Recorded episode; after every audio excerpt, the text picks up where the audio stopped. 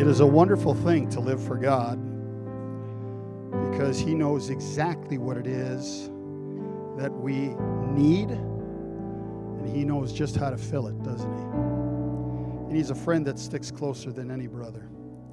Why don't you walk around, shake hands with one another, say hello to each other on this wonderful Wednesday night?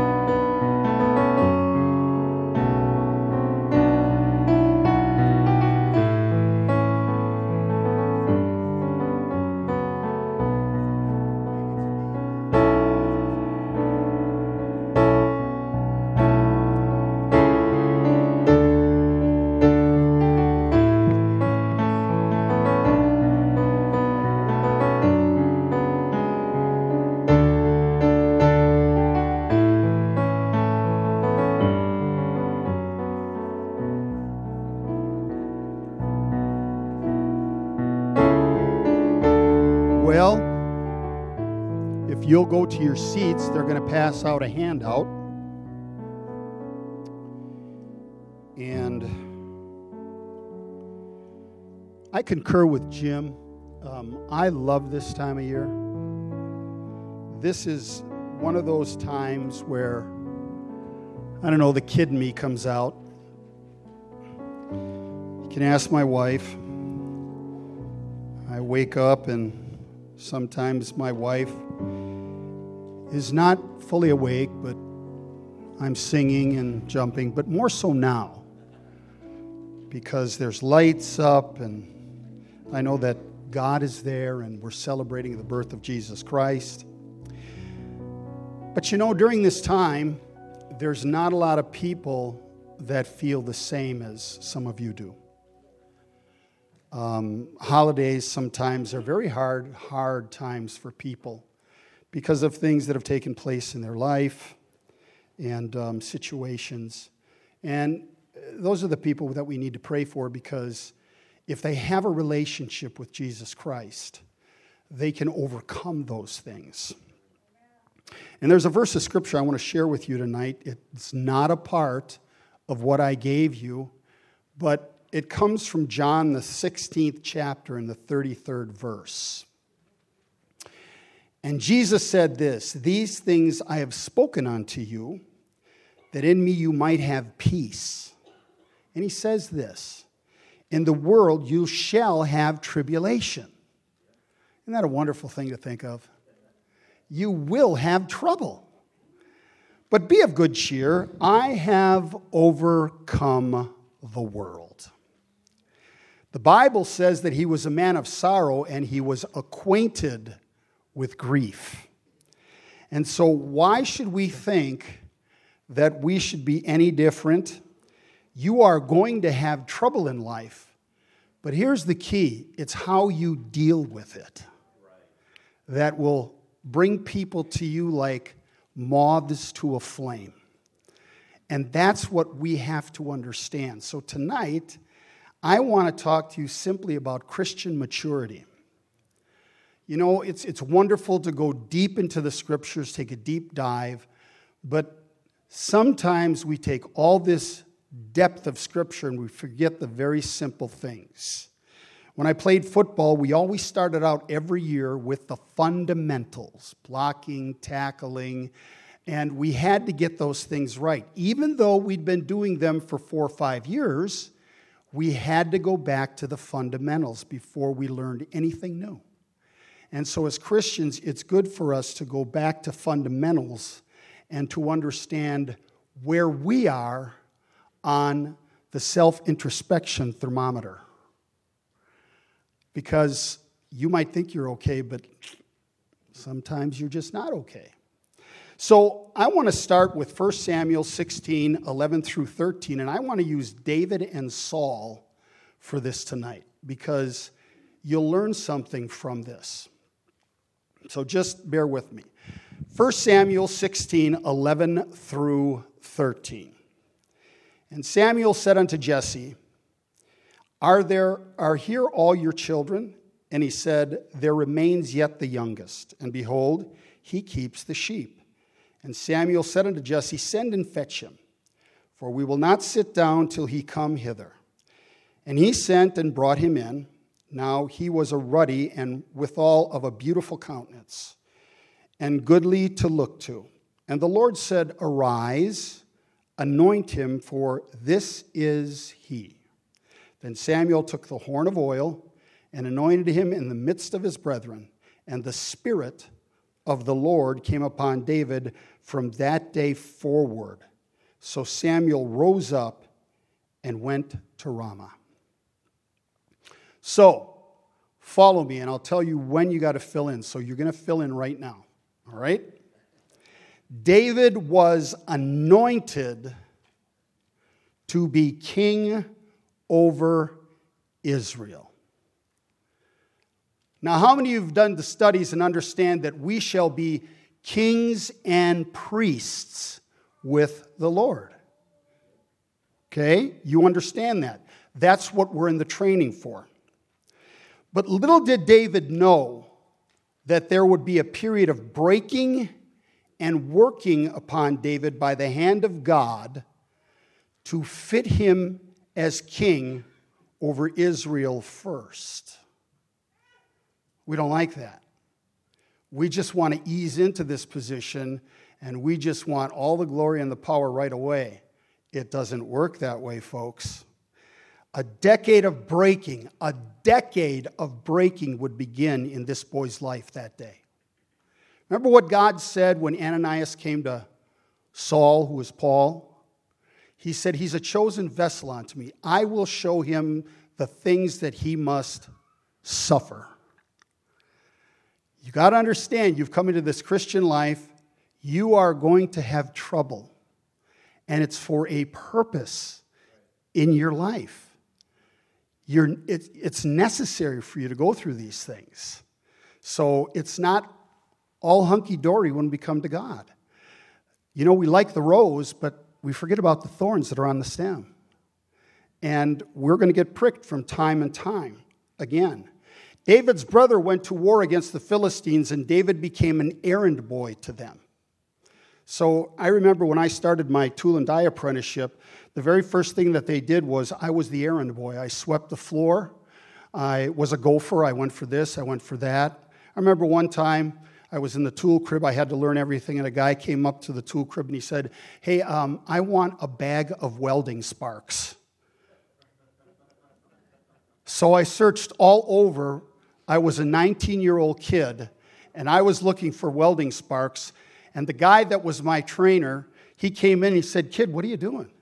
And I said, I'm looking for the welding sparks. I don't know where they are. And he said, Hey, dummy, think about what you just said welding sparks. And I said, Oh, okay. He says, They're pulling your leg. So we've got to understand that before we can run, we've got to crawl, and then we've got to walk, and then we can start to learn to run.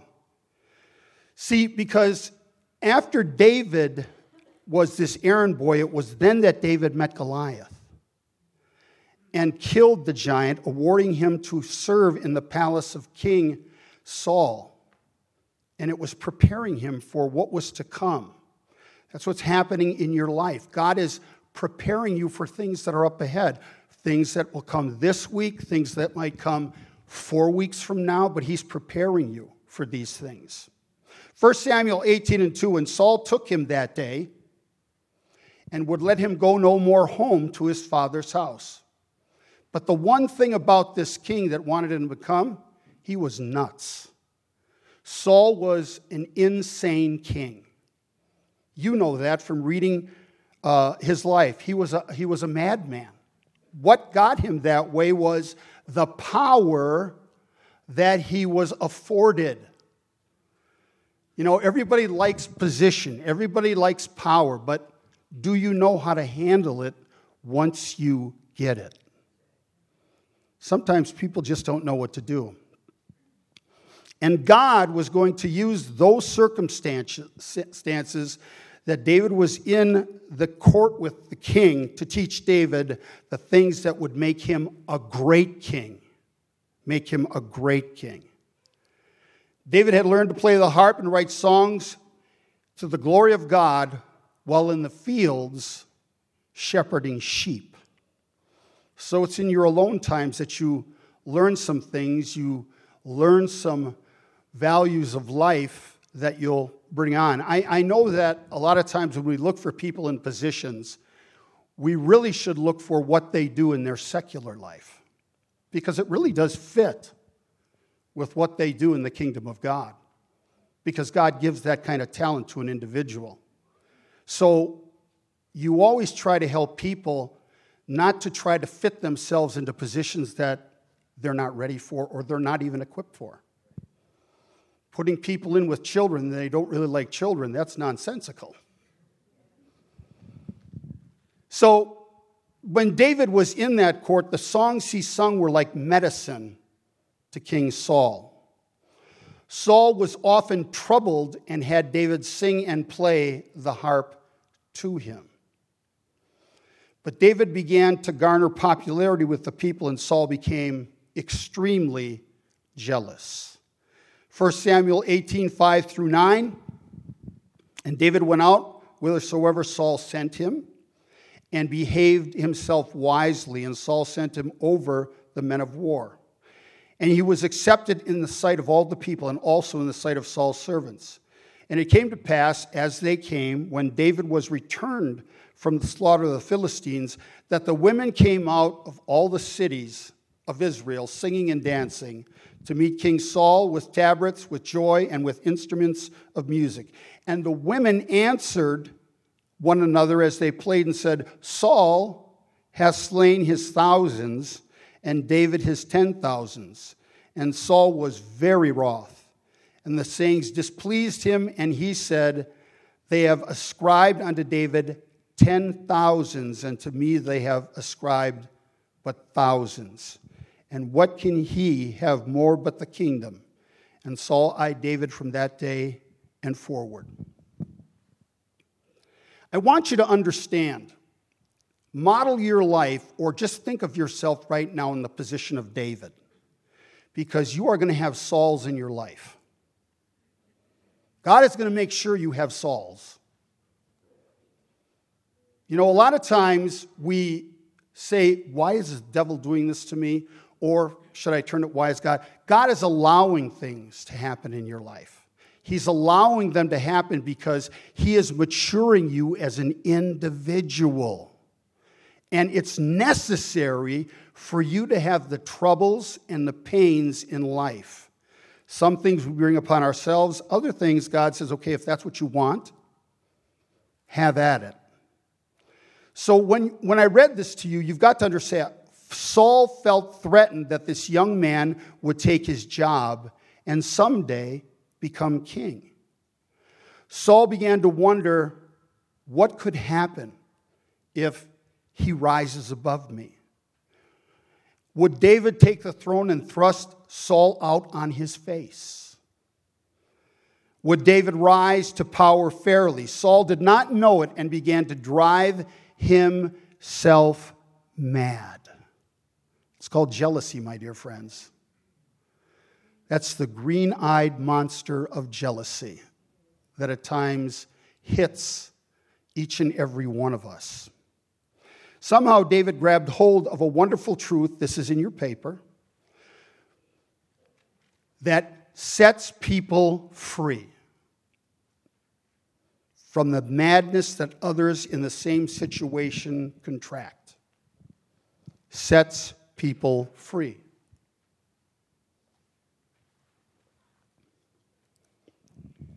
David found out that God wants people who live in pain.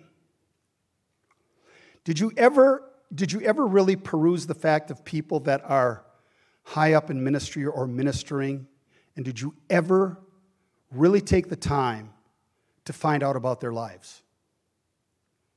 you'll find that their lives are littered with very uncomfortable situations, painful situations, things that probably happened in their early life, things that happened in the middle of their life.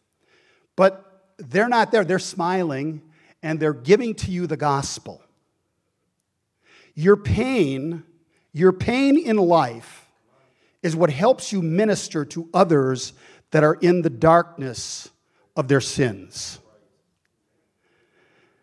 We, don't, we should not ruminate on the past, but we should still understand we can remember our past. And we can remember the situations that we got ourselves into, the pain and the struggles that we had, and understand that we can help people. That's why there, there's things like Alcohol Anonymous and there is Drug Anonymous and all these kind of things. They get together and they talk about their struggles. Why? Because they need to unburden themselves. My wife and I were just talking about somebody that was a part of Al Anon. And long since has, has it, it's been over, but now has rejoined. Why? They need to talk. They need to talk. And David found this out that God uses people that live in pain. God takes vessels and allows them to break. that's a wonderful thing. You just keep preaching that one pastor or keep preaching that one bishop. Tell us that we got to go through pain. You've got to go through it. And if a person reminds or remains true to God through it all, God has a person to work with in this world like none other. He knows that he's got someone that will be faithful. So few will ever come to know this kind of truth. Usually they book. They, they, they don't want to be a part of that. They want a life that is filled with nothing but ease. And ease brings sleaze. I got that from listening to you Sunday. Because look at, look at the things that have taken place over the years, the conveniences that we've got. Computers were wonderful, weren't they? Until we start to realize that we have become socially inept. Huh? We used to love the fact that there were cell phones until we can't go anywhere without our phone ringing. Then we want to go back to the dial phone so that we don't have to take it wherever we go. See, these conveniences are making us lazier and lazier and lazier. I was just, there's a book that I'm reading right now. It's on audio, but it's called Deep Aeon. And they're talking about this AI, talking about chip implantation in the minds or in the brains of people. And what this what this author is getting to is if this keeps going, the machine will finally begin to think on its own and will have no need for a human being. Kind of scary stuff. Uh, I remember when I was growing up, Zager and Evans had a song in the year 2525. Do you remember that song? Those of you that are older like me, huh? Far fetched song. Doesn't seem so far fetched now. Not anymore. Not with the way this world is going. But God is trying to work with us to help people that still do not understand who He is. And so few will understand how God works unless somebody comes and lets them know how God works in their life. Every one of us can be a rare vessel whom God can use very, very powerfully. God wants to use you, He, he wants to take your life and parade it so that they can see not your glory, but His glory radiating through you. On your papers, Saul was the type of king who looked at the kingdom, kingdom as his own.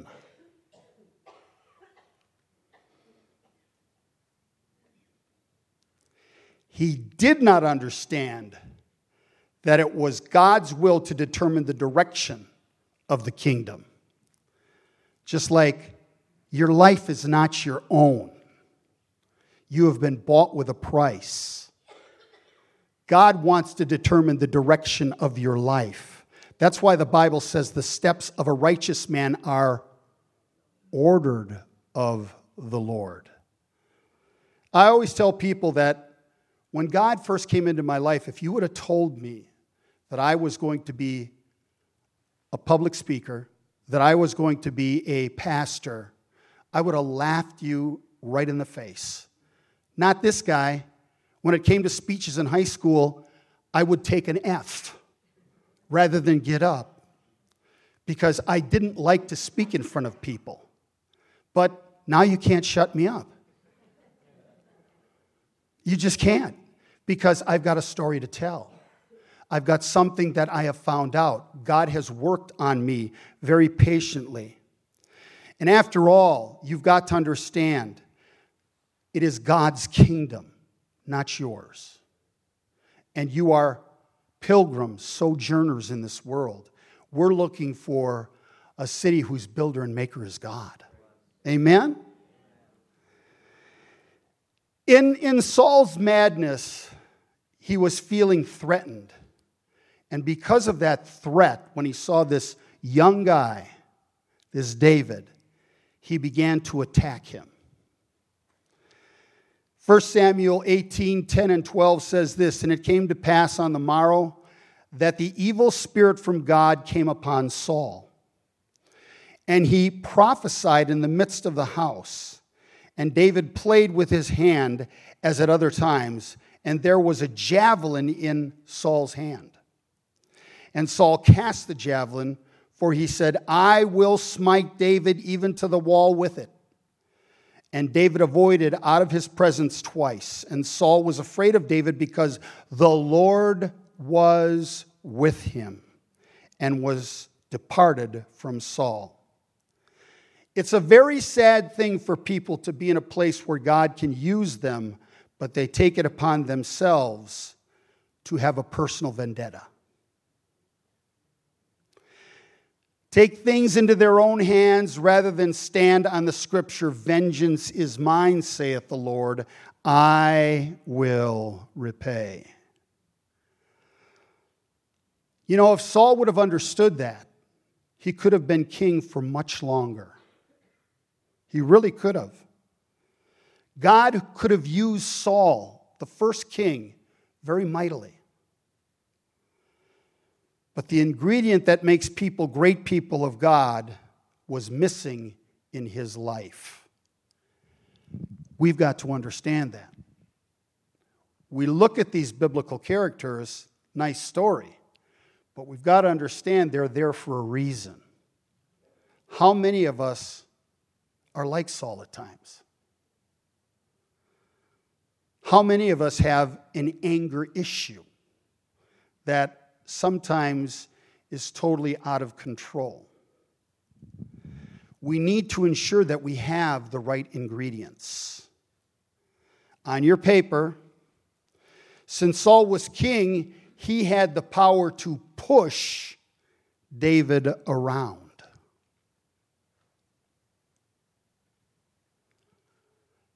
Now, was, was Saul an anointed man? Yes, he was. He was an anointed man. But David had to understand he was going through the school of brokenness. You'll see why I say that. Only those who graduate from this school can be used of God in a very extremely wonderful way. David was one of the few people who willingly enrolled in this school.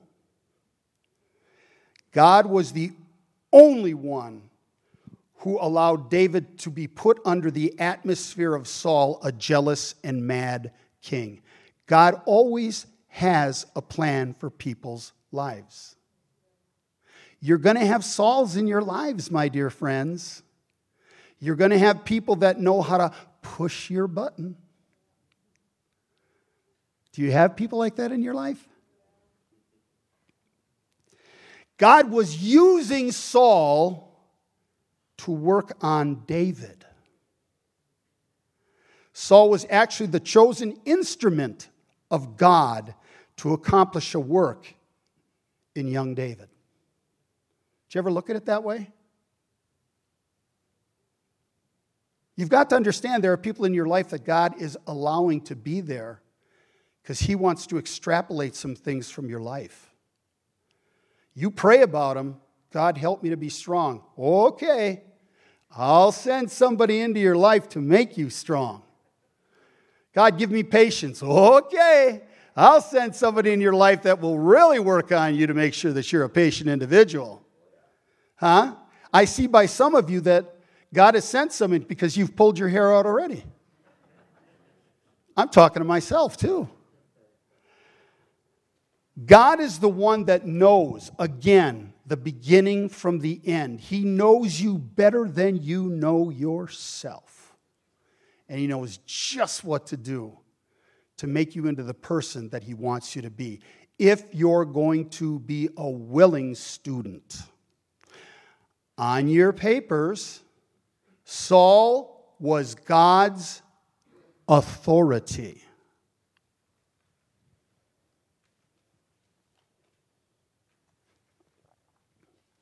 Sometimes it's hard to think of things that way. David learned that Saul was a tool in the hands of God to shape him through breaking David to become a better man, a king that Israel actually needed.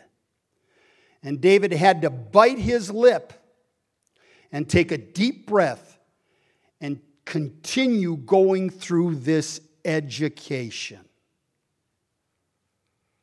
I can't tell you how many times in my life that I was told by somebody higher up to do something that I did not want to do. I remember one time I was told that I needed to apologize to somebody, and I didn't do anything wrong. It wasn't my fault. It was, as a matter of fact, it was the other person's fault. But my pastor said, You need to go and you need to apologize and ask for forgiveness. And you know, the little Davy inside said, No, I don't want to. No, they need to come to me. But I relented and I went. And you want to know something? God broke that inside of me. He broke it. Because if you're going to offer a gift to God, if you're going to come before the altar and you want to offer God praise, and He's not going to accept it from you if there's aught in your life with somebody, and maybe it's not your fault. But God knows that that's got to be reconciled. You leave that gift there and you go make amends. I think Brother E says, get used to eating crow. It's a very lean diet. You've got to learn to eat crow. You've got to because God wants to make you into somebody that He can truly use. And through this education that David was going through, he learned more and more about God's ways. He understood that he must receive hardships in life. You've got to understand that, my dear friends. You're going to go through them. People are not going to like you at times. They're going to think that you are a prude. They're going to think you're self righteous. They're going to say all sorts of things about you. And you've just got to smile and you got to love them. Even though inside you'd like to kick them. James 1 and 12 says this Blessed is the man that endureth temptation. For when he is tried, he shall receive the crown of life which the Lord hath promised to them that love him. It's the same thing as saying, Count it all joy when you fall into diverse temptations. That word temptations is peirasmos in the Greek, and it means an experiment, a trial, temptation. It's an experiment that God is taking you through so that you can learn and you can build from it, and so that you can receive the love of God, so that God can trust you with more and more and more. Because you'll get wider and wider and wider to receive the blessings of God. When Saul began, this is on your, on your paper, when Saul began to throw spears at Davis, David, notice how David reacted.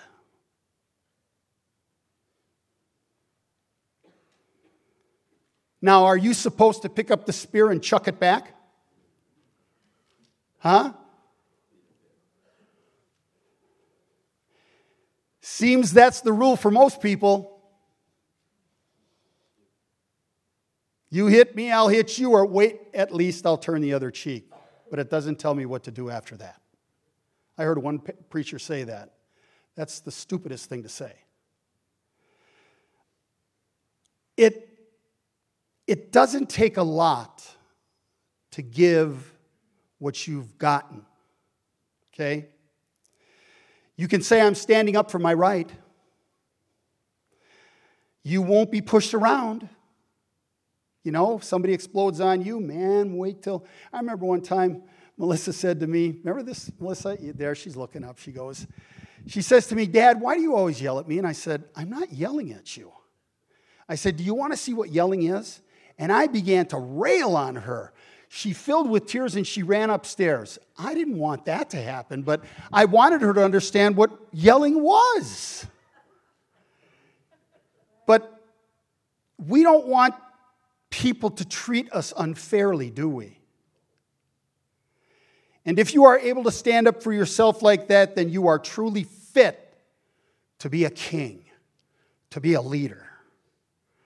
But unfortunately, you will only be another King Saul.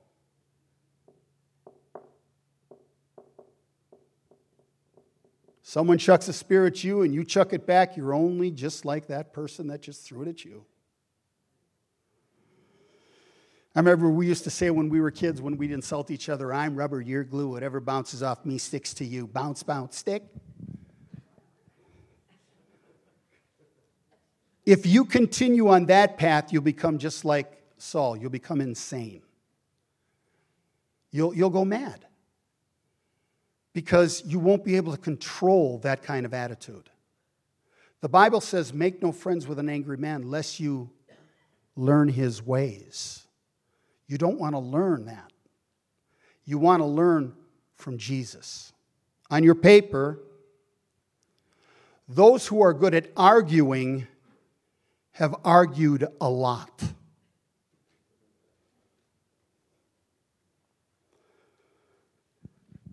Those who have a witty way of making a fool out of someone who tries to tear them down are those who practiced at insulting and hurting and rewarding evil with evil. That's not something to be proud of. But Jesus would have nothing to do with any sort of reaction like that. He doesn't want us to be like that. We are to be people of love, people of understanding, people of being empathetic with other people. On your paper, David became a man who refused to learn how to throw spears well.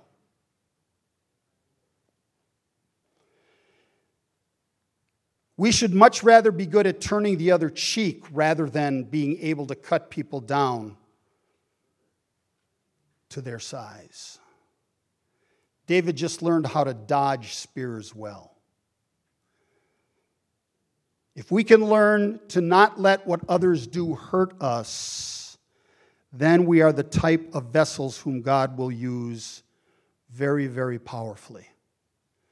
And I realize, everybody, you know, you, you can teach these lessons, but it's until you go through them and you remind yourself of the fact I need to be a different person.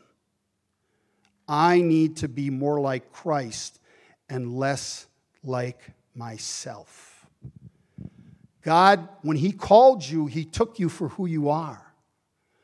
But He said, We're going to go on a journey and I'm going to make you more like me. Let this mind be in you. Let this attitude be in you, which was also in Christ Jesus. Philippians 2 and 5. On your paper, in order to do that, David would act as though nothing happened after the spear was thrown at him.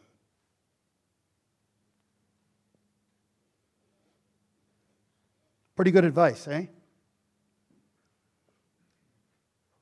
Somebody says something rude to you, you're just supposed to act like it never really happened.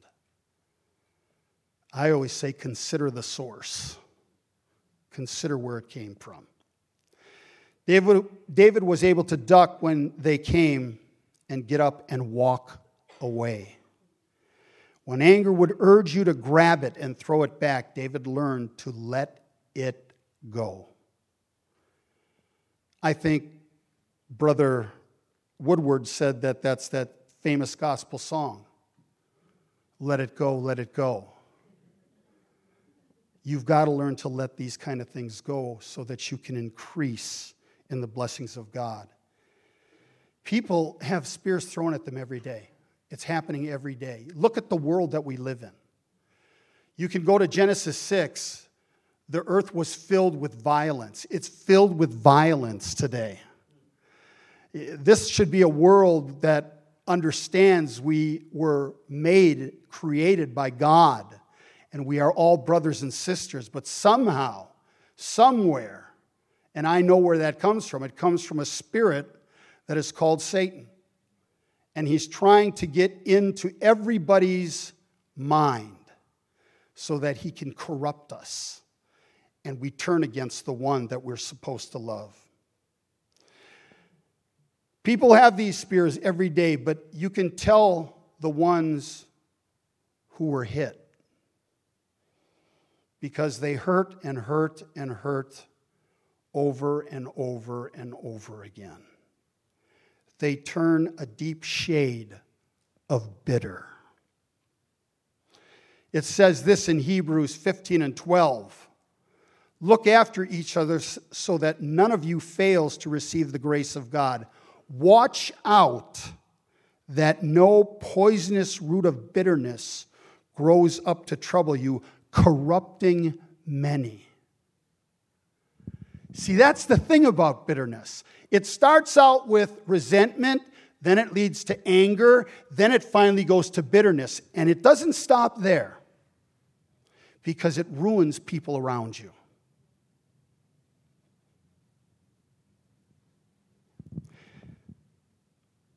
On your sheet. David did not want to learn how to react back and throw spears back.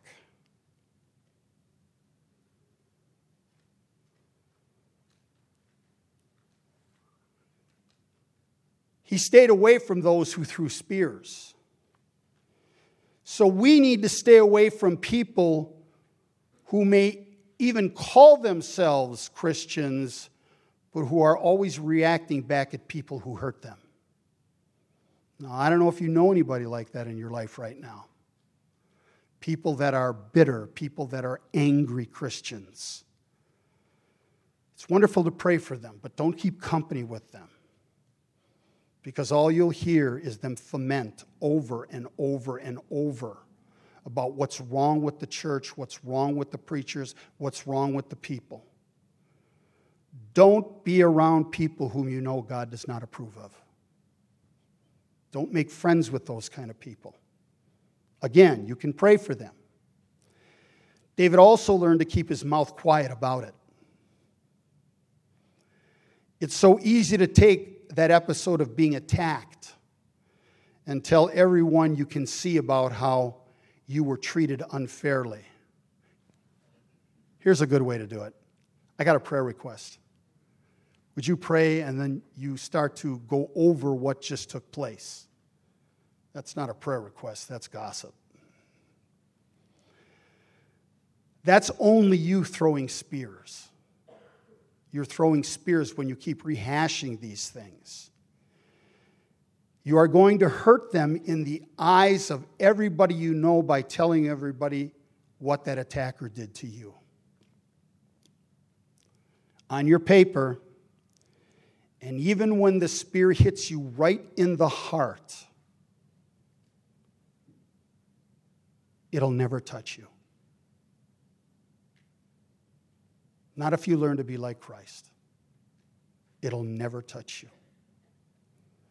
Again, on your paper, it is not your business if another person who even throws spears is one of God's anointed.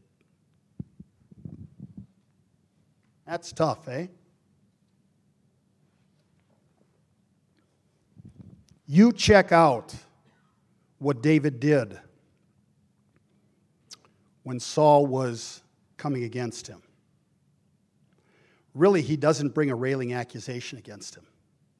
Even in his death, he says, How art the mighty fallen? He knew what it was to honor, he knew what it was to hold high. We've got to understand that. God will not tell you because it is His will that you be under the treatment that people give you. If you run and hide somewhere else away from this, God will raise up another mad King Saul over there because you need to have the broken work done upon your life if you want to be used. And I know everybody here, those of you that are here tonight, you want to be used in the kingdom because you're here at church.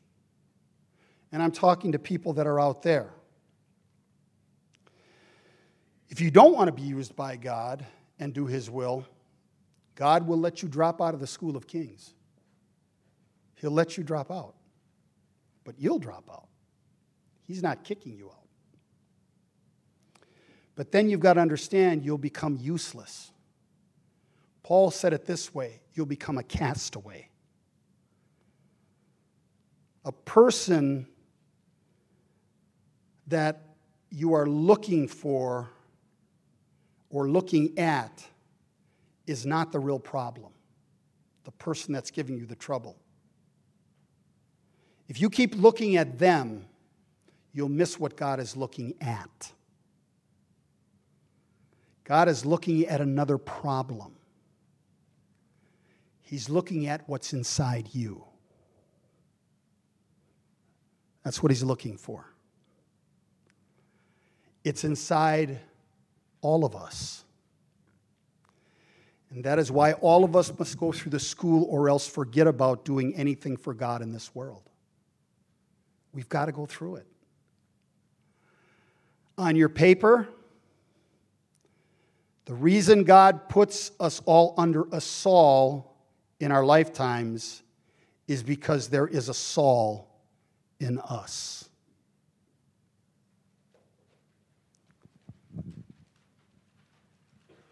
All have sinned and fallen short of the glory of God. We're just talking about basics here tonight. We're talking about Christian maturity because we need to learn these things so that we can help others that are crippled in this world, that have so many emotions that are boiled up inside that they need a release, but they need to see people that can do it. They need to see people that have gone through that school. God removes the Saul in us by applying us to the Sauls of this world. And Saul wanted David dead. He wanted him dead. But it turned out that Saul was only a tool to make David a better individual, a better person, a better king. David was almost, almost destroyed through it all.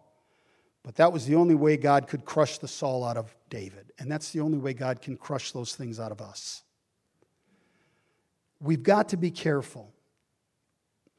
Romans, let's go there just for a moment. Romans, the 12th chapter. I read this to someone today um, because we've got to be very, very careful at times when we think. Romans 12, and I'm going to read verses 1, 2, 3. And I want you to listen to this. I beseech you, therefore, brethren, by the mercies of God, that you present your bodies a living sacrifice, wholly acceptable to God, which is your reasonable service. And do not be conformed to this world, but be transformed by the renewing of your mind, that you may prove, that you may prove what is that good and acceptable and perfect will of God. And here's why. Here's why. For I say through the grace given unto me for to everyone who is among you, not to think of himself more highly than he ought to think, but to think soberly as God has dealt to each, of one, each one a measure of faith.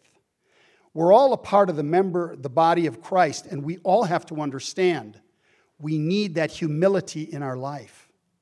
We quote Second Chronicles 7 and 14. If my people, which are called by my name, shall, that's the first thing.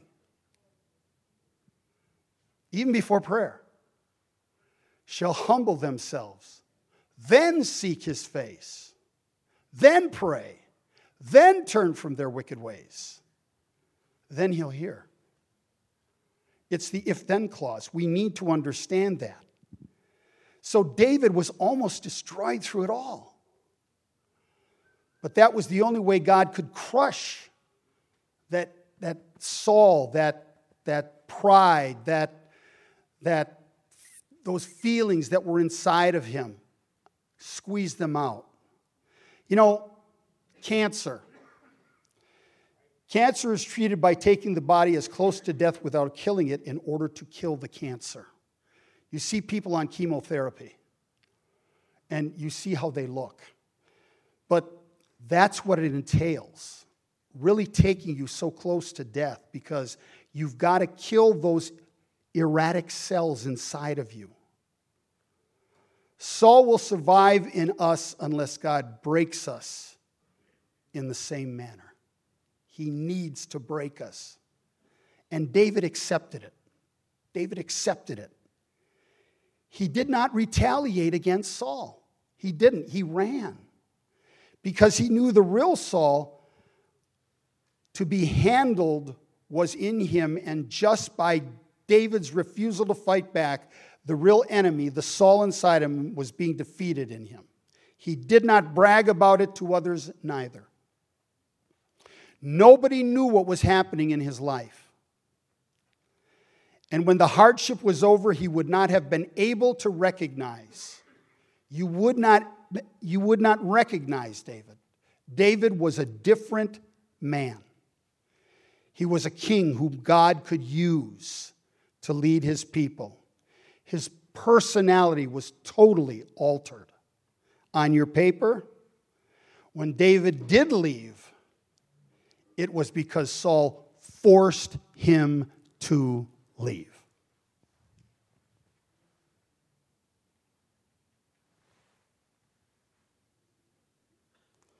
And when he did leave, he didn't rally everybody around him and stir up anger inside of everybody and tell everybody what Saul was doing. The only one that knew about it was God. Saul was the one that was demanding David's death, and David was the one that was running. 1 Samuel 19, 19 9 through 12 says this And the evil spirit from the Lord was upon Saul as he sat in his house with his javelin in his hand, and David played with his hand. And Saul sought to smite him, David even to the wall with the javelin, but he slipped away out of Saul's presence. And he smote the javelin into the wall, and David fled and escaped that night. Saul also sent messengers unto David's house to watch him and to slay him in the morning. And Michal, David's wife, told him, saying, If you save not your life tonight, tomorrow you shall be slain. So Michal let David down through the window, and he went and fled and escaped. On your paper, if we cannot leave the situation without telling others and rallying hatred against the Saul, then we will never be God's anointed. David was chased by, by Saul like an animal. And he just, he left. He kept running and running and running. On your paper, his suffering was giving birth to a king like Israel never had before or since. again on your paper. David did not rally them together and shout aloud that he too was Saul's enemy. He kept things in, he kept things close. That's what it means to open your heart to God. Let God know what's inside. Let God take care of those things that are happening in your life. And then, if you need a trusted confidant, make sure that that confidant loves God and has tight lips. Because you don't want to besmirch somebody's character. You don't want to do that. On your paper, it said that David stayed his servant.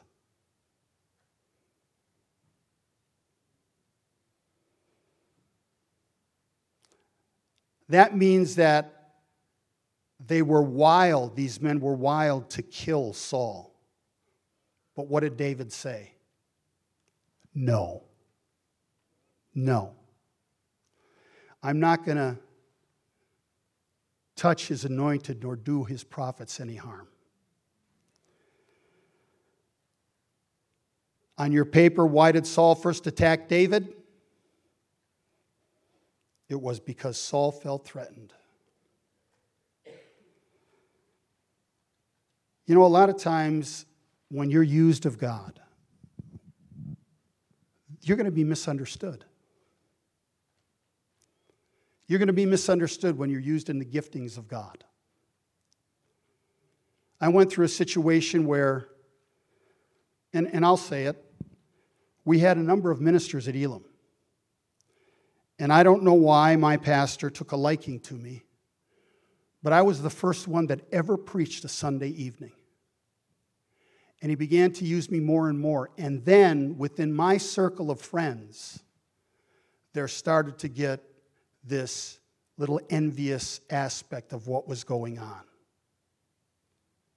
Until finally, I, one that was a very good friend of mine, I took him uh, in a private place and I said, What is going on? And he was, sure enough, he told me, You know, you're used to speak on Sunday night. We're only used to speak on Sunday mornings and things of that nature. And, and I said, Well, that's, that's not up to me. And so I went into my pastor and I said, Listen, I don't want to be used anymore on Sunday night. I don't want to speak anymore. That really wasn't the thing to do.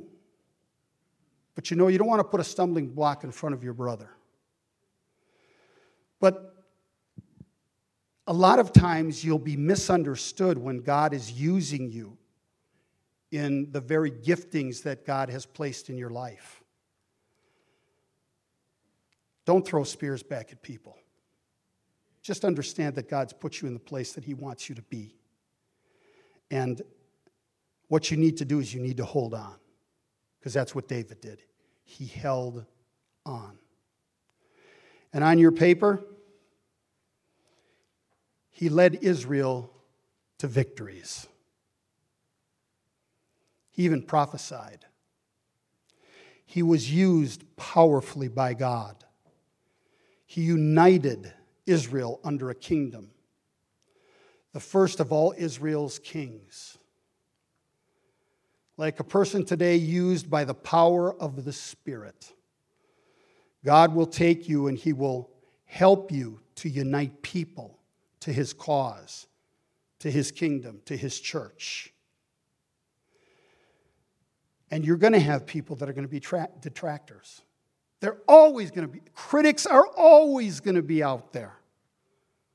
Get used to it, understand it. On your paper, Saul should have been glad for David that God was with him. But Saul only was fearful and jealous. On your paper again, this proves that not everyone used in the power of God has the heart right with God. There are people out there that, yes, they're in positions, but at times they get crossway, just like Saul. I wish it wasn't like that, my dear friends, but it is. Again, on your paper, true men and women of God do not force themselves on others and demand that others know what they are actually doing. your ministry will speak for itself.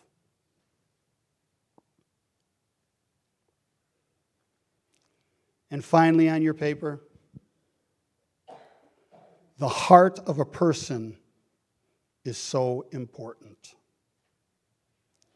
So, my question is how is your heart? You know that heart trouble is the number one cause of death in the world today? It's the same in the spiritual world. Peoples whose hearts are not sincere will never last, and their spirituality will die. What we need to understand is that we need to become more like Him. I must decrease, He must increase. And more so now than ever before.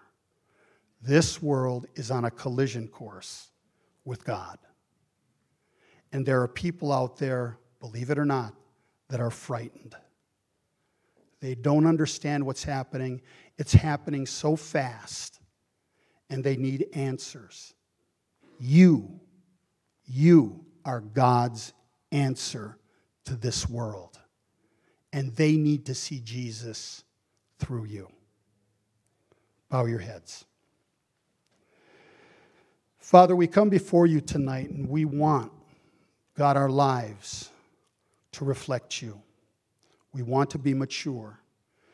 We want to understand that your spirit living within us will help us deal with all things. All we need to do is listen. Listen to you. Take the parameters that are in your word and then govern our lives by them. God, even at times when we don't want to, do what we read. It is more essential than ever before that we do it. We just do it. So that, God, we can grow and we, be, we can become strong, powerful Christians. So that people will be helped and they will be healed. God, I pray that you would just give us that. So bless each one that's here tonight. Lord, I ask this in Jesus' name. Amen.